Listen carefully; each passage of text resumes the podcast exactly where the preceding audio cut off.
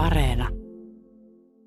Kello on kymmentä yli kahdeksan ja nyt vuoron pääsee Ykkösaamu. Hyvää huomenta.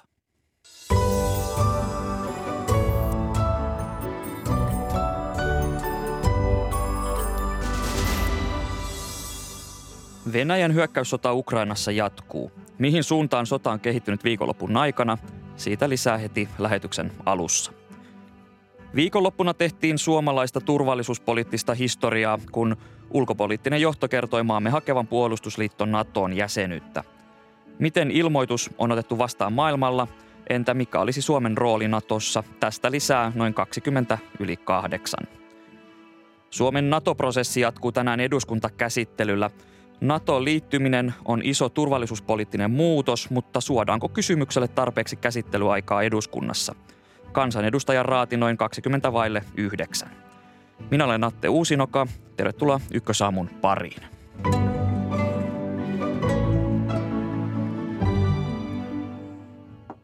Venäjän sotilaallinen eteneminen näyttää horjuvan, näin on todennut Naton varapääsihteeri. Britannian sotilastiedustelun mukaan esimerkiksi Venäjän hyökkäys Itä-Ukrainan Donbassin alueella on menettänyt voimaansa ja jäänyt huomattavasti jälkeen. Meillä on nyt yhteys ulkomaan toimittajan Mika Mäkeläiseen. Hyvää huomenta. Hyvää huomenta. Olet tällä hetkellä Etelä-Ukrainassa Mikolaajevissa ja olemme viikonlopun aikana kuulleet, että niin Venäjän kuin Ukrainan joukkoja, oh, niitä on, niihin on kohdistunut tappioita, mutta Ukrainan puolella on myös ollut menestystä erityisesti Harkovan alueella. Niin äh, mihin suuntaan sota on nyt kehittynyt viikonlopun aikana? No jos koko Ukrainan mittakaavaa ajatellaan, niin, niin varmaankin Ukrainan merkittävimmät voitot ovat juuri tuolla Harkovan alueella ja siellä Ukrainan joukkojen kerrotaan ikään kuin eri, eristäneen kaksi, kaksi lohkoa venäläisiä toisistaan ja saavuttaneen jo Venäjän vastaisen rajan, että siellä Venäjä on joutunut luopumaan asemistaan koko ajan. Se, että missä määrin se johtuu Ukrainan hyökkäyksestä ja missä määrin Venäjä sitten haluaa vaan siirtää joukkojaan Donbasin alueelle, jota sen ehkä pitää sitten kuitenkin tärkeämpänä, niin on, on auki.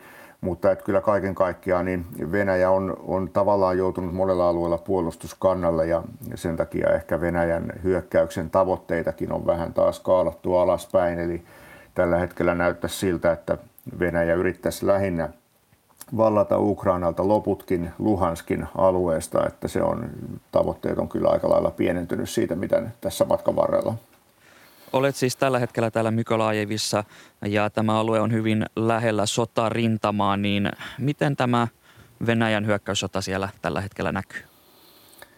No täällä Mykolaivissa se kyllä näkyy ja kuuluu koko ajan. Että esimerkiksi tänä aamuna täällä oli aamu viiden jälkeen ilmahälytys ja hyvin nopeasti sen perään kuulu useita voimakkaita räjähdyksiä. Tässä ju, juuri hetki sitten sain tiedon, että niin ainakin yksi kerrostalo on tulessa tuossa muutaman kilometrin päässä tämä paikka, missä on, on itse, niin on vähän yli 20 kilometriä rintamalta ja, ja se tarkoittaa sitä, että kun Venäjällä on raketin heittimiä, jotka yltää useiden kymmenien kilometrien päähän, niin Venäjän on ikään kuin helppo tulittaa tätä kaupunkia jatkuvasti ja, ja se kyllä sitten valitettavasti myös, myös näin tekee ja, ja tänne isketään koko ajan joka päivä. Naton pääsihteeri Jens Stoltenberg kommentoi eilen medialle, että Ukraina voisi voittaa tämän Venäjän käynnistämän hyökkäyssodan ja avainasemassa on esimerkiksi aseavun jatkaminen, niin mihin suuntaan siellä arvioidaan tämän sodan nyt kääntyvän? No kyllä täällä se, se, mitä olen Ukrainan armeijan edustajien kanssa täällä Mykolaivissa puhunut, niin täällä hyvin avoimesti he suunnittelevat jo vastahyökkäystä – tästä itäänpäin, eli haluavat vallata takaisin Hersonin alueen, joka on Etelä-Ukrainassa merkittävin Venäjän valtaama alue. Tällä hetkellä tuo rintamalinja kulkee aika lailla tarkkaan Hersonin ja Mykolaivin alueiden rajalla, mutta siinä on pientä liikettä ja, ja kyllä Ukraina selvästi täällä valmistautuu vastahyökkäykseen ja uskoo, että tämän aseavun avulla se on myös mahdollista. On arvioitu, että Venäjän tappiot Ukrainassa ovat noin yksi kolmasosa maan helmikuussa alueelle sitomista maajoukoista. Niin Mika Mäkeläinen, mitä tällä hetkellä tiedämme venäläisten joukkojen tilanteesta? No kyllähän se, se huono on, että Venäjän hyökkäys ei tosiaan ole su, sujunut suunnitelmien mukaan. Ja, ja voi tietysti miettiä, että onko kyse huonosta strategiasta, huonosta varustautumisesta, mutta se on varmasti ainakin selvää, että, että Venäjän joukkojen motivaatio on huono, siitä tulee tietoja koko ajan. Ja, ja kyllä kun Venäjän tietysti menettää voimavarojaan ja sekä aseitaan että joukkojaan aika hurjaan tahtiin tällä hetkellä. Ukraina mukaan Venäjä on menettänyt kuolleena jo yli 27 000 sotilasta, niin niin kyllä se Venäjän tavoitteita väkisinkin hillitsee ja, ja pitää miettiä sitten strategiaa uusiksi, joko, joko vähentää, laskea tavoitetasoa tai sitten turvautua entistä kovempiin otteisiin. Kiitokset näistä kommenteista Ylen ulkomaan toimittaja Mika Mäkeläinen.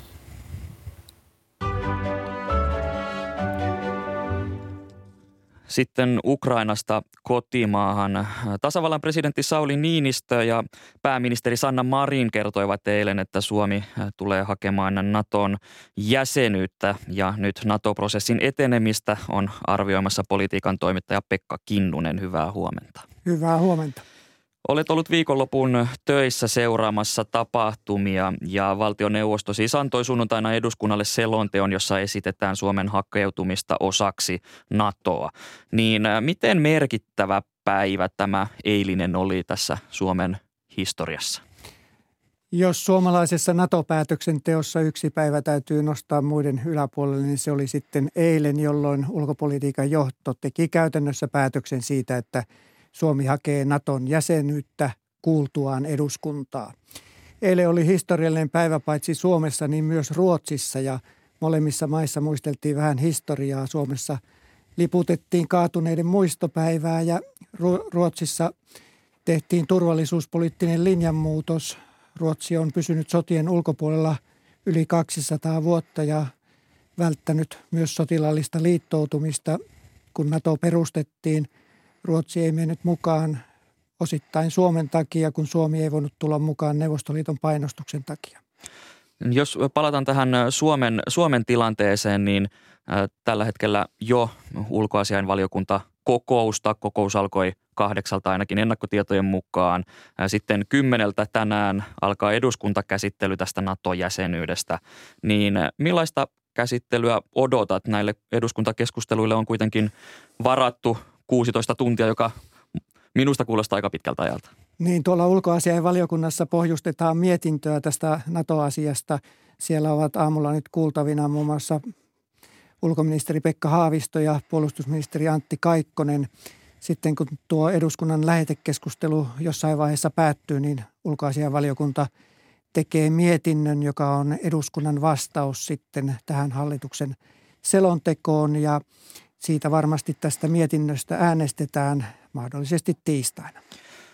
Tänään varmaan keskitytään näissä keskusteluissa juuri tähän NATO-jäsenyyshakemusprosessiin, mutta miten paljon uskot Pekka Kinnunen, että tänään tulee tässä lähetekeskustelussa esiin se, että minkälainen NATO Suomi oikein halutaan, että onko tällaiselle keskustelulle tilaa tänään? No ensinnäkin jokainen kansanedustaja haluaa puhua pöytäkirjaan, puhua historiaan tulevaisuuden tutkijoita varten ja kertoa mielipiteensä tästä NATO-kysymyksestä. Se on, se on vielä epävarmaa, kuinka paljon jo katsotaan tulevaisuuteen. Tässä on kuitenkin vielä sitten tämän hakuprosessin aikana tilaisuuksia keskustella siitä, millainen NATO-maa Suomesta tulee. Uskon, että tässä vaiheessa keskustelu keskittyy lähinnä tähän historialliseen askeleeseen, jonka Suomi ulko- ja turvallisuuspolitiikassa on ottamassa. Tässä koko NATO-keskustelun aikana on tämä vauhti ollut hyvin läsnä, niin näetkö, että jonkinlaisia viivästyksiä voisi tulla tässä kohtaa? Täällä Suomen päässä ei mm. nyt tule kyllä viivästyksiä. Tämä eduskuntakeskustelu menee varmaan hyvin sujuvasti. Siellä on aika vähän tätä vastahankaa. Ehkä kymmenkunta edustajaa tulee äänestämään vastaan ja en usko mihinkään jarrutuskeskusteluihin. Keskustelu menee varmaan ihan jouhevasti, mutta sitten tuo ratifiointiprosessi näissä NATO-maissa, siinä voi tulla vielä yllätyksiä vastaan. Eilen kuulimme Ruotsista sosiaalidemokraattien kannattavan NATOon hakemista, niin näetkö, että mm, tässä nyt tällä viikolla Suomi ja Ruotsi jättää tämän NATO-hakemuksen samanaikaisesti? Kyllä ja mahdollisesti presidentti Sauli Niinistön virallisen valtiovierailun aikana, joka on nyt tiistaina ja keskiviikkona. Hän on tuolla Tukholmassa tapaamassa muun muassa Ruotsin kuningasta ja Ruotsin pääministeriä. Kyllä Suomi ja Ruotsi nyt tässä kulkevat yhtä jalkaa. Milloin näet, että Suomi voisi olla Naton jäsen? Tässä on arvioitu, että jos hyvin käy, niin tuo liittymissopimus voisi olla valmiina ja ratifioituna NATO-maissa lokakuussa, jolloin se tulisi ennen Yhdysvaltain välivaaleja. Mutta on mahdollista, että kuluu aikaa tuolle tämän vuoden loppuun. Ylen politiikan toimittaja Pekka Kinnunen, kiitokset näistä kommenteista.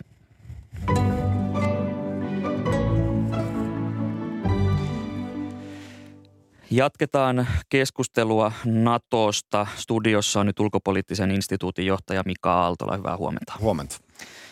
Uusi aikakausi aukeaa, näin totesi tasavallan presidentti Sauli Niinistö eilisessä tiedotustilaisuudessa, jossa kerrottiin, että maamme hakee Naton jäsenyyttä. Niin, äh, miten sinä arvioit, että, että mikä merkitys näillä eilisillä tapahtumilla oli Suomen NATO-jäsenyyden suhteen?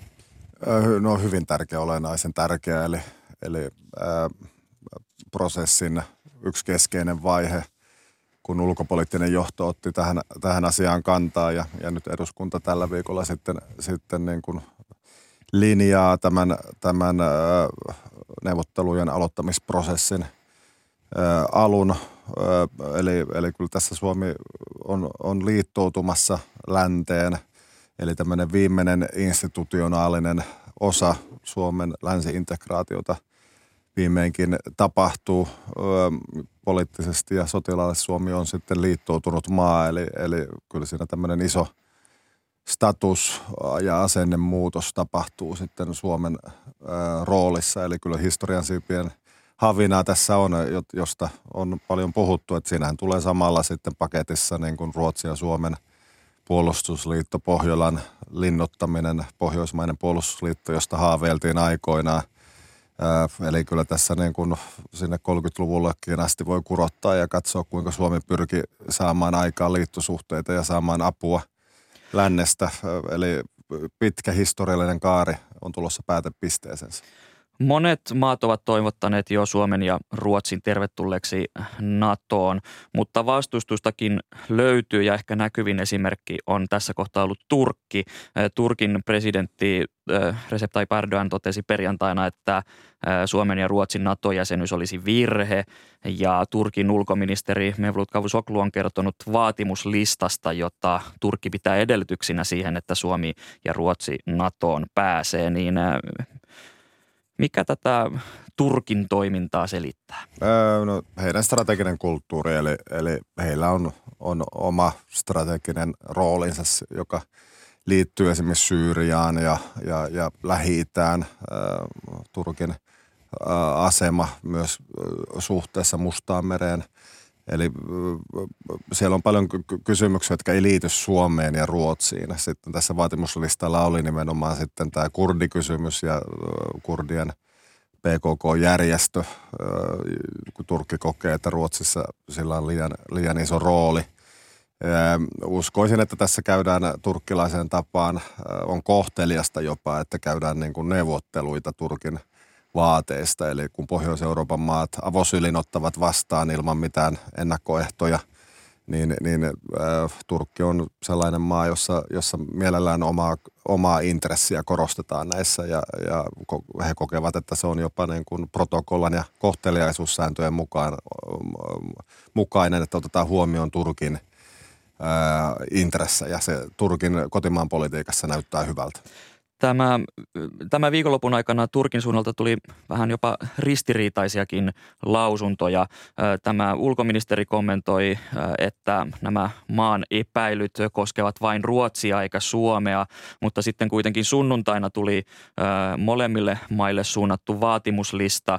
Presidentti puhui perjantaina tästä, että Suomen ja Ruotsin NATO-jäsenyys olisi virhe, mutta sitten puolestaan tiedottaja kommentoi, että, että että mitään tällaisia estoja ei tulla tekemään, niin onko se juuri tämä turkkilainen neuvottelukulttuuri vai? No, siellä jätetään vähän klappitilaa siis siihen, että, että, että se on, kun Turkissa on itse paljon käynyt, niin sehän on turkkilainen tapa hieroa kauppaa, että, että juodaan vähän teetä ja neuvotellaan asioista noin yleisellä tasolla ja, ja tietenkin tässä myös on tämä Yhdysvallat – kysymys, että Turkilla on Yhdysvaltojen kanssa tiettyjä hankauksia tällä hetkellä ja, ja niistäkin pitäisi päästä eroon.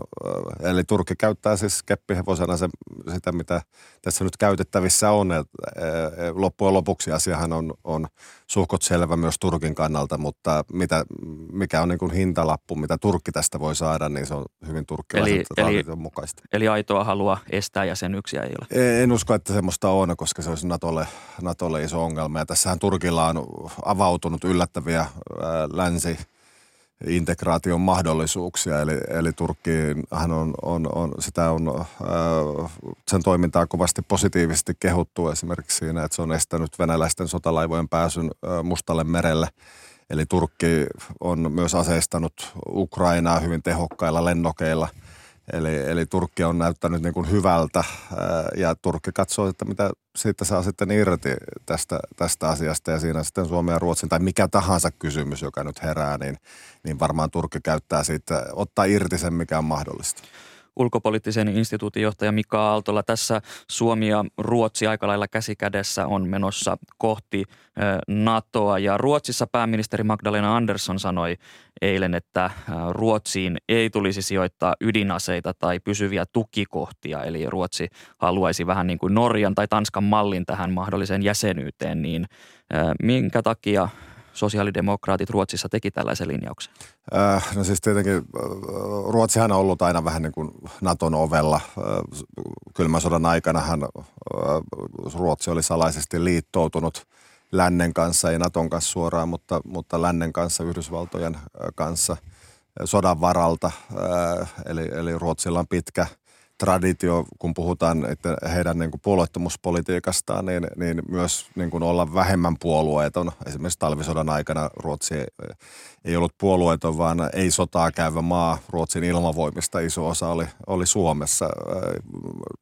Sitä vaan virallisesti ei siksi sanottu että Suomen kanssa ollaan liittosuhteessa. Eli, eli Ruotsissa on tiettyjä kysymyksiä, tämä ydinasekysymys, joka Suomessakin herättää intohimoja. Eihän NATO ole sijoittamassa ydinaseita. Naton ydinaseet on tällä hetkellä aika tarkasti varastoissa ja niiden aktivointiminen kestää viikkoja – eikä niitä niin kuin Suomeen ja Ruotsiin tässä tilanteessa olla joka tapauksessa sijoittamassa. Eli tämä, tämä vaade on aika, aika tämmöinen niin kuin helposti toteutettavissa ja nämä pysyvät tukikohdat, niin ei niitä ehkä tänne tarvitakaan, mutta esikuntia saatetaan tarvita. Suomi ei ole tehnyt tällaista linjausta niin kuin Ruotsin sosiaalidemokraatit, niin näetkö, että tällainen – tällaisen aikaa myöhemmin vai, vai onko niin, että Suomi ei, ei tällaista linjausta tule tekemään? No siis ne on itse linjauksia, niin kuin Norja on tehnyt, niin kuin, siis itse päättänyt, että, että NATO on joko niin kuin mennään tai ollaan menemättä ja sitten voidaan niin kuin kansallisesti päättää, että tiettyjä asioita ei, ei tehdä. Norjakin on myös pyrkinyt sitten niin kuin vähän – hakemaan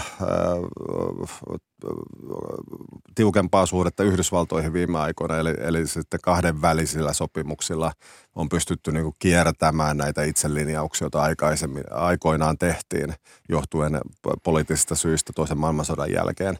Eli näkisin näin, että, että tämä Suomen NATO-rooli, se tulee tietysti elämään jatkossa vähän kansainvälisen poliittisen tilanteen mukaan, mutta mutta äh, semmoisia selkeitä niin kuin rajauksia ei kannata tehdä, koska siis tietenkin halutaan sitten NATO-suhteesta saada irti sen, mikä on mahdollista.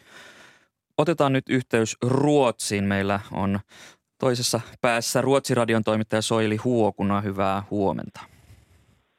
Hyvää huomenta täältä Tukholmasta. Ruotsissa sosiaalidemokraatit ovat aiemmin vastustaneet NATO-jäsenyyttä, mutta Vene on kääntänyt suuntaansa. Eilen puolue ilmoitti, että NATOon voitaisiin liittyä, että annettiin positiivinen mielenilmaus tähän liittyen, niin miten tätä käännöstä on siellä selitetty? E, no tänä aamuna juuri aamu Peter Hultqvist, Ruotsin puolustusministeri, sanoi, että todella tämä päätös NATO-hakemuksen tekemisestä tulee tänään, niin kuin eilen tietysti pystyttiin jo arvaamaankin, koska, tai arvioimaan, koska sosiaalidemokraatit todella ilmoittivat e, puolueen johdon kääntäneen takkinsa ja että NATOon nyt ollaan menossa. Ja tietysti tässä on Suomen päätös on aika ratkaiseva tekijä, koska halutaan ilman muuta lähteä samaan kelkkaan Suomen kanssa, kun NATO-hakemusta tehdään. Ja Magdalena Andersson, pääministeri ja sosiaalidemokraattisen puolueen johtaja, sanoi, että Ruotsin turvallisuus taataan Naton sisällä, ei sen ulkopuolella. Ja että nämä turvallisuuspoliittiset analyysit on nyt tehty ja palapelin palaset ovat loksahtaneet kohdalleen ja NATOon ollaan menossa yhtä jalkaa Suomen kanssa. Turkin ulkoministeri kertoi eilen tästä vaatimuslistasta Suomen ja Ruotsin NATO-jäsenyydelle, niin minkälaista keskustelua siellä Ruotsissa on ollut liittyen näihin Turkin kommentteihin? No Ann, äh, ulkoministeri Ann Linde on näihin kysymyksiin vastannut ja sanonut, että vaikka hän itse ei ole Turkin kanssa päässyt neuvotteluissa mihinkään selvyyteen, niin keskustelut jatkuvat ja hän on vakuuttunut siitä, että tämä asia pystytään ratkaisemaan sillä tapaa, että Turkki ei estä Ruotsin NATO-jäsenyyttä. Eli siis diplomaattiset keskustelut jatkuvat.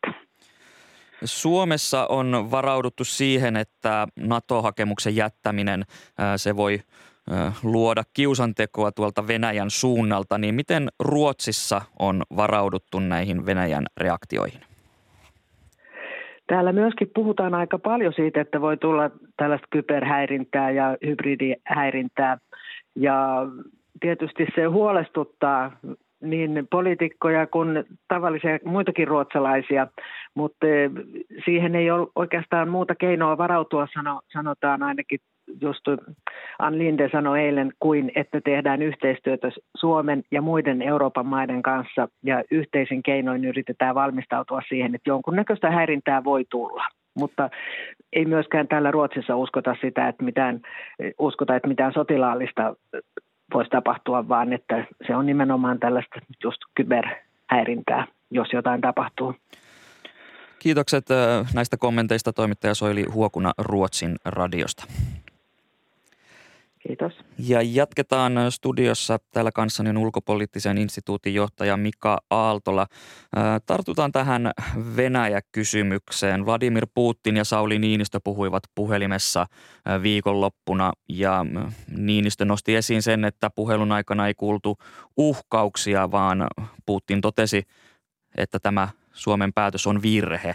Niin miten arvioit Venäjän suhtautuvan tähän Suomen ha- päätöksen hakea NATO-jäsenyyttä? No siis Venäjä on rikkonut rauhan naapurustossaan, mutta hakee sitten, sitten niin kuin, tai yrittää vedota Suomeen hyvien naapurisuhteiden säilyttämiseksi ja se näkee, että tämä Suomen NATO-jäsenyys niin kuin rikkoo tätä naapurirauhaa mitä siitä sitten on seurauksena Venäjällä. Nyt todennäköisesti suurin äh, haaste on selittää omille kansalaisille, miten Suomi, joka Venäjällä tunnetaan hyvin, on liittymässä NATOon, kun juuri muutama kuukausi sitten Venäjä uhkavaatimuksissaan sanoi, että Suomi ei sinne saisi mennä, niin, niin tätä, tämä sisäinen disinformaatio varmaan tulee olemaan vahva ja se läikkyy vähän sitten myös Suomeen – Eli, eli, eli käytetään Suomesta niin kuin kärjekkäämpiä sananparsia Venäjän, Venäjän mediassa.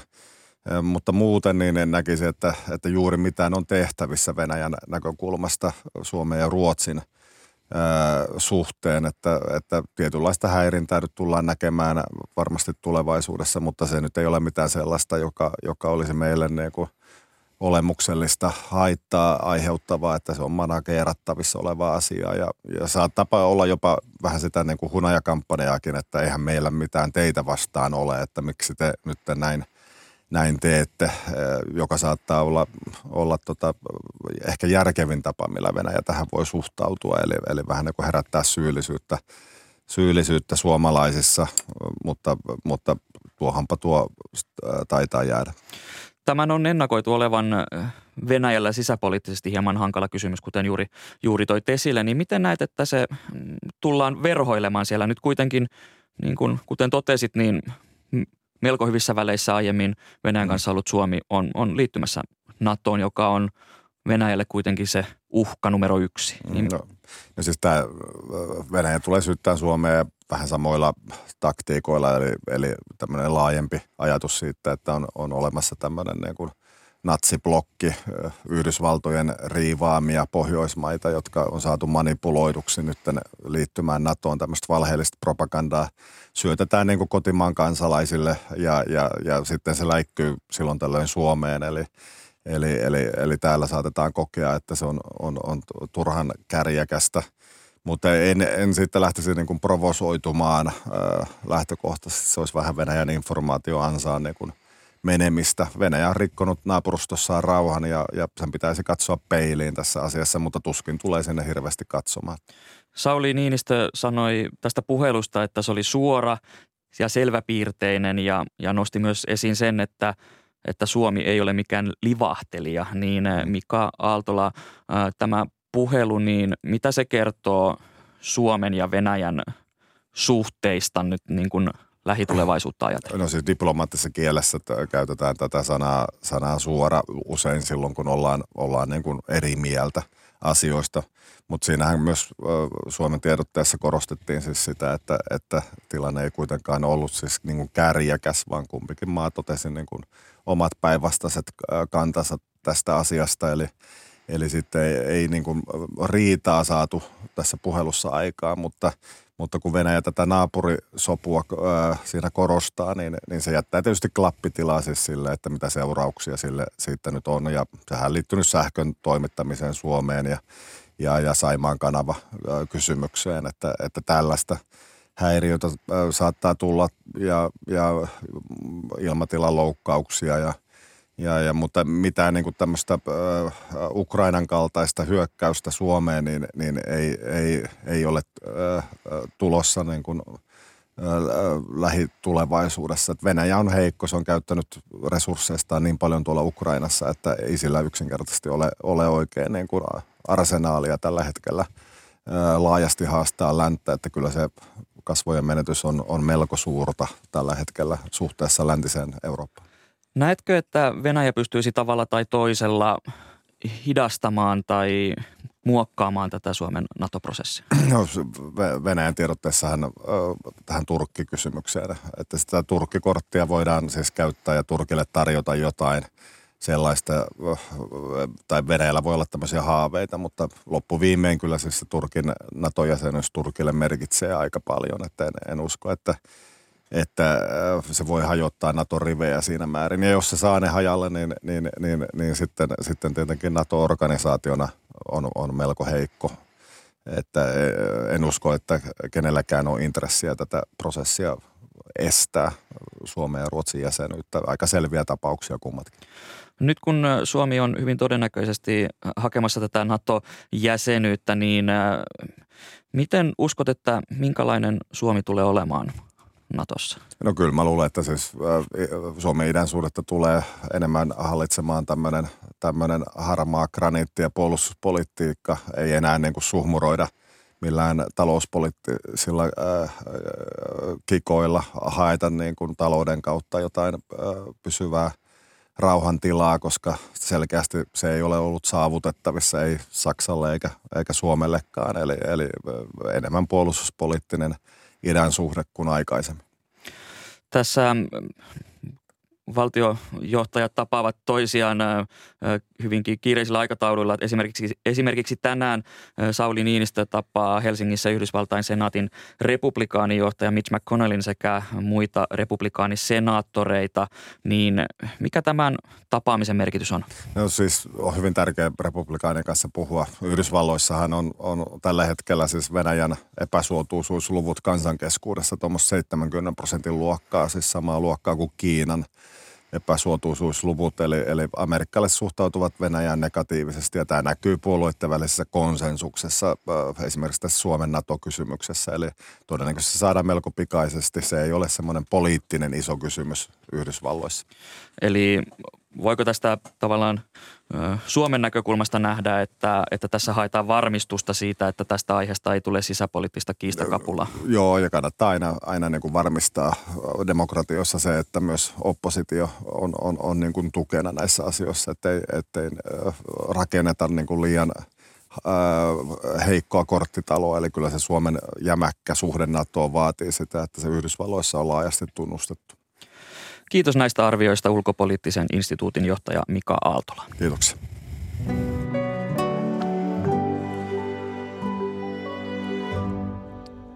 Eilen otimme askeleen kohti NATOa, kun maamme ulkopoliittinen johto kertoi Suomen hakevan puolustusliiton jäsenyyttä.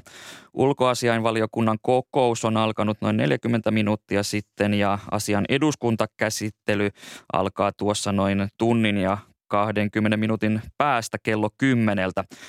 Mutta missä vaiheessa tämä Suomen NATO-prosessi oikein on? Keskustellaan siitä kolmen kansanedustajan kesken. Tervetuloa perussuomalaisten Jari Ronkainen.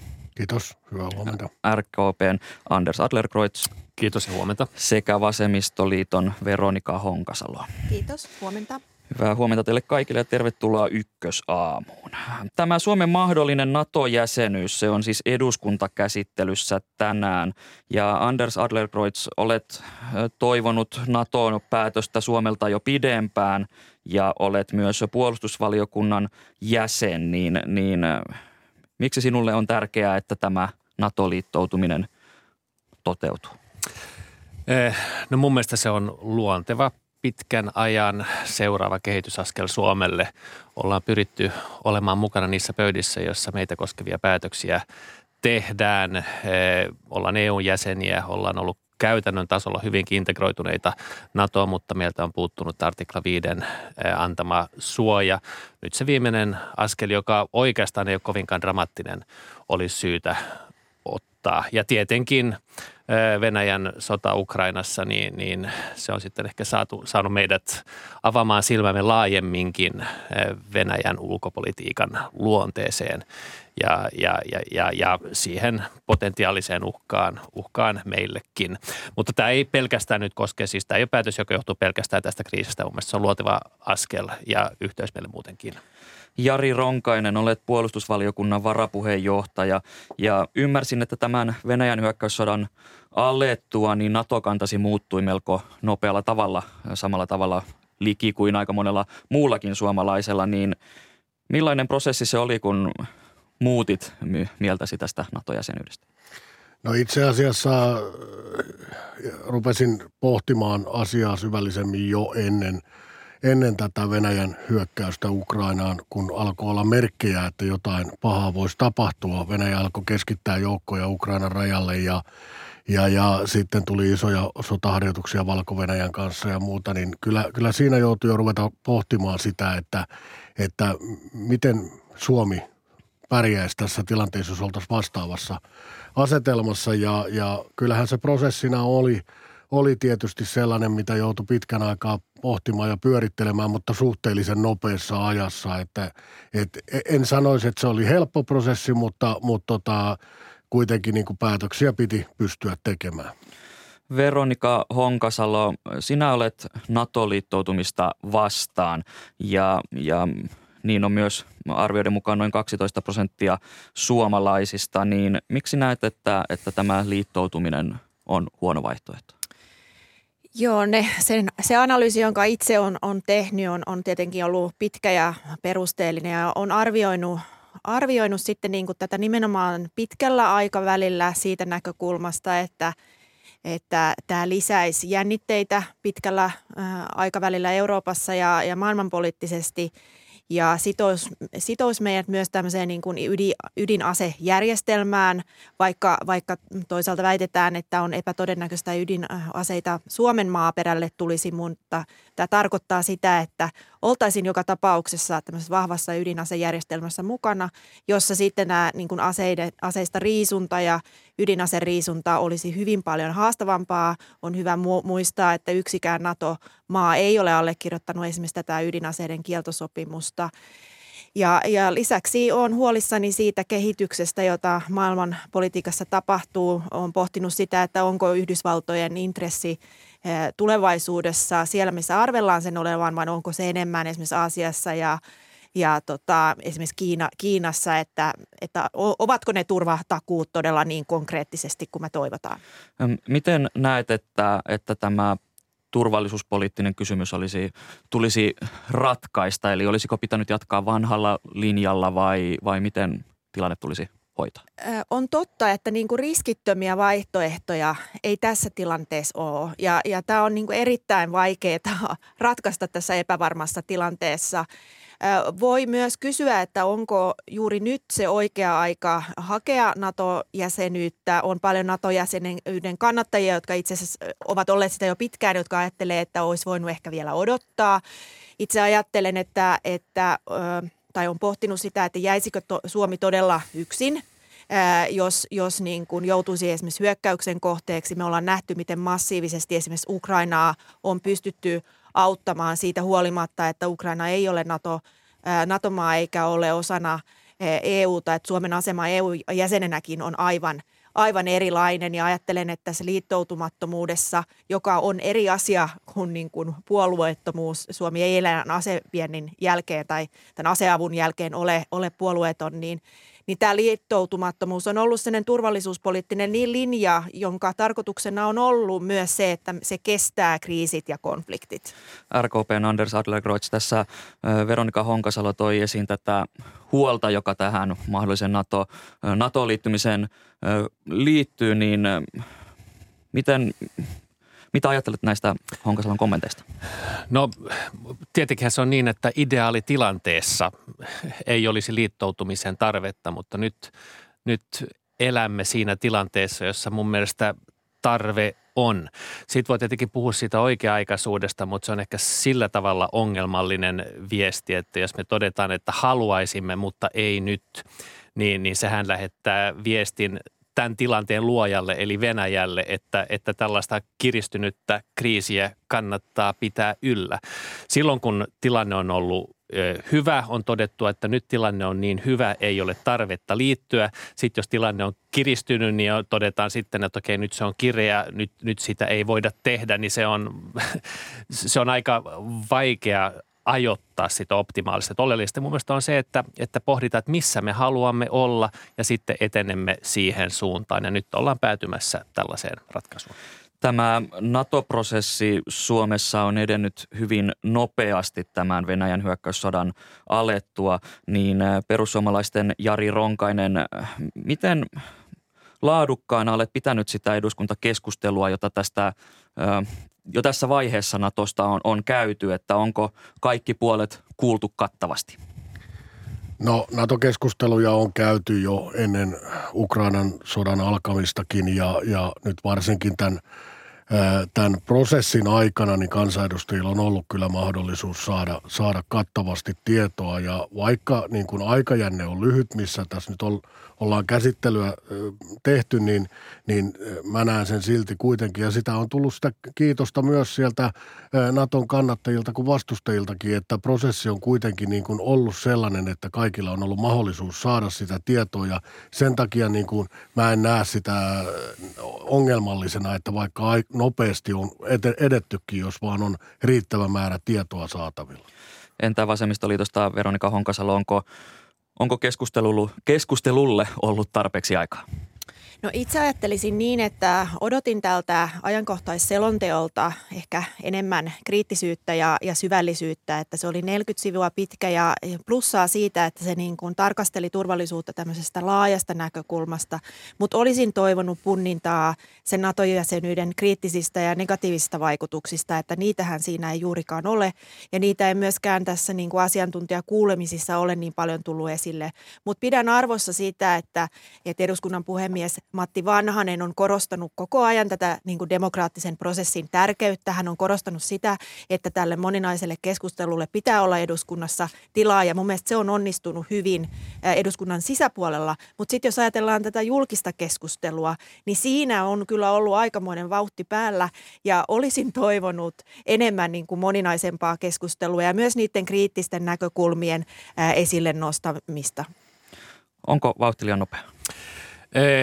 No vauhti on tietenkin nopea, koska katsomme, että, että tämä tilanne on, on niin kuin kiristynyt niin nopeasti, tai siis sota on tullut yllättäen ja se on niin kuin avannut silmämme. Ja mun mielestä tässä on ihan hyvä olla nopea.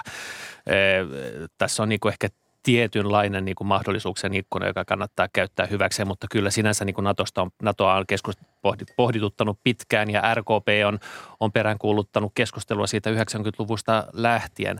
Tässä on vähän mystifioituneita kuulemisia itse olen sitä mieltä, että ei siinä niin kuin kauheasti uutta ole tullut esille, mutta sinänsä prosessi on, on tietyllä tavalla myöskin itse tarkoituksellista, että, että on hyvä, että asiat pohditaan ja että eduskunnalle annetaan aika ja varsinkin kun tässä nyt on ollut aika iso siirtymä tässä, tässä niin kuin yleisessä mielipiteessä, niin, niin senkin niin kuin ankkuroiminen tiukasti on, on, on oleellista, koska, koska tota, tämä askel otetaan nyt yhdessä. Tämän päätöksen pitää kestää myöskin niin kuin toisen, toisenlaisessa tilanteessa. NATOon ei mennä kokeeksi, sinne mennään pysyvästi ja, ja, ja sitten ollaan siinä tilanteessa. Ja, ja, ja, ja siksi on, on hyvä, että kaikki saa sen aikansa tämän, tämän pohtimiseen, mitä vaaditaan. Ruotsissa sosiaalidemokraatit kertoi eilen omasta NATO-linjastaan ja tämä linja on siis myönteinen ja nyt on arvioitu, että Ruotsi ja Suomi jättäisi samanaikaisesti tämän NATO-hakemuksen jo mahdollisesti tämän viikon aikana. Niin perussuomalaisten Jari Ronkainen, niin äh, minkälainen merkitys sillä on, että Suomi ja Ruotsi toimii näin samanaikaisesti? No itse sanoin muutama viikko sitten Ylen lähetyksessä, että että tota, Ruotsi kulkee Suomea perässä. Et Suomella on niin kuin veturin asema ja Ruotsi tulee pari kuukautta perässä. Nyt näyttää siltä, että Ruotsi on kiihyttänyt niin paljon vauhtia, että hyvä, ettei mene meitistä ohitte. Kyllähän, kyllähän Ruotsi on meille tärkeä kumppani ja maantieteellisestikin kun katsotaan, niin se on äärimmäisen tärkeää, että me mentäisiin sitten yhdenaikaisesti sinne. Ja sinänsä niin kuin päivällä ja kahdella, päivän ja kahden erotuksella ei ole käytännössä mitään merkitystä, mutta onhan se niin kuin ihan tyylikästäkin, jos mennään niin sanotusti yhtä kättä maaliin. Veronika Honkasalo, miten sinä näet tämän Suomi- ja Ruotsi-yhteyden tässä asiassa? No jos mä siirrän katseen tulevaan, niin ajattelen, että, että sitten kun Suomi on äh, luultavasti NATO-jäsen, niin, niin toivon, että se pohjoismainen yhteistyö on erittäin aktiivista ja, ja siinä tietenkin yhteistyö Ruotsin kanssa on aivan oleellista ja ollut, ollut niin kuin pitkään. Että näen sen hyvin tärkeänä. No tässä Ruotsin sosiaalidemokraatit siis linjasivat, että, että NATO-jäsenyyden aikana ei tulisi näitä pysyviä tukikohtia tai ydinaseita Ruotsin alueelle, eli puhutaan tästä Norjan ja Tanskan mallista. Niin Veronika Honkasalo, näetkö, että tämä voisi olla samanlainen linjaus myös Suomessa? Ehdottomasti pitää hakea yhteispohjoismaista linjaa tässä asiassa, että, että tota, ei, ei joukkoja, ei tukikohtia, ei ydinaseita omalle maaperälle – mutta että mä luulen, että tässä varmaan tullaan äh, sitten niin kuin poliittisesti kiinnostavien aikojen keskelle, että varmasti poliittista painetta tulee olemaan siihen suuntaan, että, että halutaan nimenomaan niitä joukkoja tänne ja halutaan olla aktiivinen äh, jäsen. Ja, ja tässä tulee varmaan sitten tota, vasemmistollekin aikamoinen paikka miettiä, jos katsoo, miten meidän sisarpuolueiden toimintaa esimerkiksi Norjassa ja Tanskassa, niin, niin siinä, siinä pitää niin kuin sitä omaa turvallisuuspoliittista linjaa myös terävöittää huomattavasti. Joo, mun mielestä kannattaa ehkä katsoa vähän niin kuin menneisyyteen ja sen kautta voi todeta, että uusiin jäsenmaihinhan ydinaseita ei ole tullut eikä pysyviä tukikohtia, että kyllä mitä todennäköisimmin niin kuin se Suomen todellisuus rauhan aikana tulee olemaan sama todellisuus kuin nytkin. Varmaan varusmiehen eh, koulutuksessa tulee ehkä vähän tällaisia kansainvälisiä eh, piirteitä. Eh, osallistumme todennäköisesti Baltian maiden ilmavalvontaan muiden joukossa, mutta se, että tänne tulisi pysyviä tukikohtia tai ydinaseita, niin se on kyllä äärimmäisen epätodennäköistä. Saman aikaan katson, että ei tässä näissä, näissä neuvotteluissa sinänsä kannata paaluttaa näiden osalta mitään, ja se ei ehkä ole mahdollistakaan, vaan tämä on asia, joka sitten katsotaan turvallisuuspoliittisessa, puolustuspoliittisessa selonteessa sitten aina, aina tilanteen mukaan. No Jari Ronkainen perussuomalaisista, minkälainen NATO-Suomi tulisi mielestäsi olla? No itse asiassa mä en usko, että tulee kovinkaan suuria muutoksia nykyhetkeen. Me ollaan NATO-kumppani, oltu ja harjoiteltu Naton kanssa yhdessä kaikkea muuta paitsi artikla vitosen alaisuudessa olevaa toimintaa. Nyt se tulee oikeastaan lisänä. Eli, eli varmasti se harjoitustoiminta tulee ehkä vielä lisääntymään, mutta, mutta niin kuin suoraan tavalliselle kansalaiselle se ei juurikaan tule näkymään. Olen noista ydinaseista ja, ja tukikohdista täysin samaa mieltä kuin kollegani Atletrois sanoi tässä justiin, että et, tota, niitä tuskin tulee. Ja kun katsoo maantieteellisesti, niin on, olisiko se edes Naton kannalta järkevää sijoittaa ydinaseita Suomeen? Ulkoministeri Pekka Haavisto osallistui viikonloppuna Naton ulkoministerien kokoukseen Berliinissä ja hänen mukaansa tämän kokouksen perusteella on selvää, että, että Suomelle on luvassa kosolti tuen osoituksia muilta mailta ja hän puhui jopa siitä, että on ollut kilpailua siitä, että kuka ehtii ratifioida Suomen jäsenyyden ensimmäisenä. Niin Anders Adlerkreutz, mikä merkitys tällaisella kannustuksella ja leikkimieliselläkin kilpailulla on? Mun mielestä se on ehdottomasti positiivinen asia ja, ja mun mielestä voi hyvinkin olettaa, että meille ehkä keskeiset niin kuin läheiset maat, niin kuin Baltian maat, muut Pohjoismaat, ehkä Britannia varmaan yrittää hoitaa tämän asian mahdollisimman nopeasti ja sillä kautta, sen kautta saa vauhtia muihin.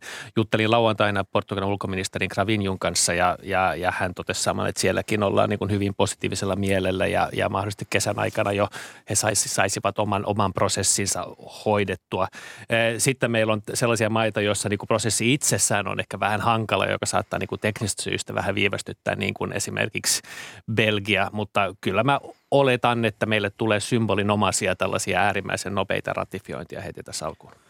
Veronika Honkasalo, tasavallan presidentti Sauli Niinistö puhui Vladimir Putinin kanssa puhelimessa ja tämän puhelun aikana Putin toi esille sen, että NATOn hakeminen olisi Suomelta virhe. Niin miten sinä näet, että Venäjä tulee suhtautumaan tähän, tähän Suomen NATO-prosessiin? Itse näen asian niin, että Suomella pitää olla oikeus tehdä omat ratkaisunsa täysin itsenäisesti ja itse – ja, ja sitä ei voi liikaa korostaa. Venäjän toiminta nyt niin kuin suhteessa esimerkiksi Ukrainaan on ollut täysin raakalaismaista ja, ja järkyttävää ja luotto Venäjään kansainvälisenä toimijana tällä hetkellä on täysin mennyt. Eli, eli suhtaudun kyllä niin kuin suurella epävarmuudella Venäjän hallintoon tällä hetkellä. No yksi kritiikki, joka on tähän NATOon liittyen esitetty on se, että – Yhdysvalloissa sisäpoliittinen tilanne on, on melko hankala, niin äh, minkälainen merkitys sillä on Naton toiminnalle, että, että kuka Yhdysvalloissa on? Siellä 24 vuonna on tulossa presidentinvaalit. Erittäin hyvä kysymys ja, ja tätä nimenomaan tämä olisi sellainen seikka, jota olisi pitänyt pohtia paljon enemmän. Eli, eli ensinnäkin mikä on Suomen asema osana NATOa, mikä se äänivalta siellä on, paljon Suomi pystyy vaikuttamaan ja nimenomaan tämä Yhdysvaltojen epä, hyvin epävarma eh, kehitys tulevaisuudessa, että onko Yhdysvaltojen intressit nimenomaan esimerkiksi Pohjois-Euroopassa sitten tulevaisuudessa. Jari Ronkainen, miten sinä näet tämän Yhdysvallat kysymyksen? Suomi on Natolle turvallisuuden tuottaja enemmän kuin kuluttaja, eli, eli vahvistaa käytännössä Natoa. E, en näe mitään niin kuin intressejä, koska Yhdysvalloissa on nimenomaan haluttu sitä, että Euroopassa otettaisiin enemmän vastuuta omasta puolustuksesta, niin tämähän Suomen liittyminen päinvastoin niin kuin tukee sitä ajatusta ja sen takia mä en näe sitä ongelmana, onpa sitten presidentti kummasta puolueesta tahansa. Adler Kreutz vielä lyhyesti.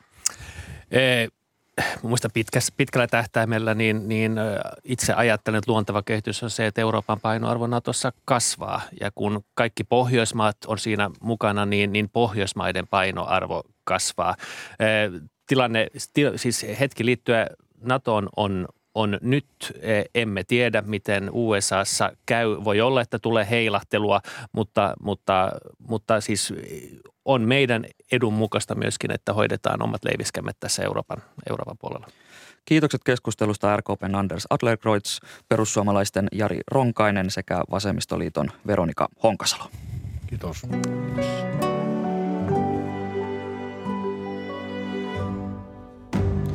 Tätä lähetystä ovat kanssani tehneet toimittajat Veera Sinervo, Mikko Haapanen sekä Anna Nevalainen. Lähetyksen tuotti Hanna Juuti – Äänitarkkailijana toimi Panu Vilman. Ja studion on saapunut kanavan kuuluttaja Jalmari Laine. Hyvää huomenta. Huomenta, huomenta. Minkälaista ohjelmaa kanava tarjoaa ykkösaamun jälkeen? Muistojen Boulevardi ja sitten tunnin päästä puhutaan vähän tulevasta matkailukesästä. Siitä on povattu helpompaa, tietysti korona on helpottanut, mutta nyt maailmantilanne on mikä on. No, Suomen maariski on tietysti vähenemässä ulkomaisen turismin, turistin näkökulmasta tämän jäsenhakemuksen myötä toivottavasti, mutta yksi merkittävä asiakassegmentti puuttuu tulevana kesänä, itänaapuri. Mistä asiakkaat tilalle miten tämä lovi näkyy suomalaisen matkailuyrittäjän matkailusta elävän paikkakunnan arjessa. Sitä puhutaan, mietitään Roman Schatzin maamekirjassa. Kiitokset Jalmari Laine. Minä olen Atte Uusinoka ja tässä oli Ykkösaamu nyt uutisiin.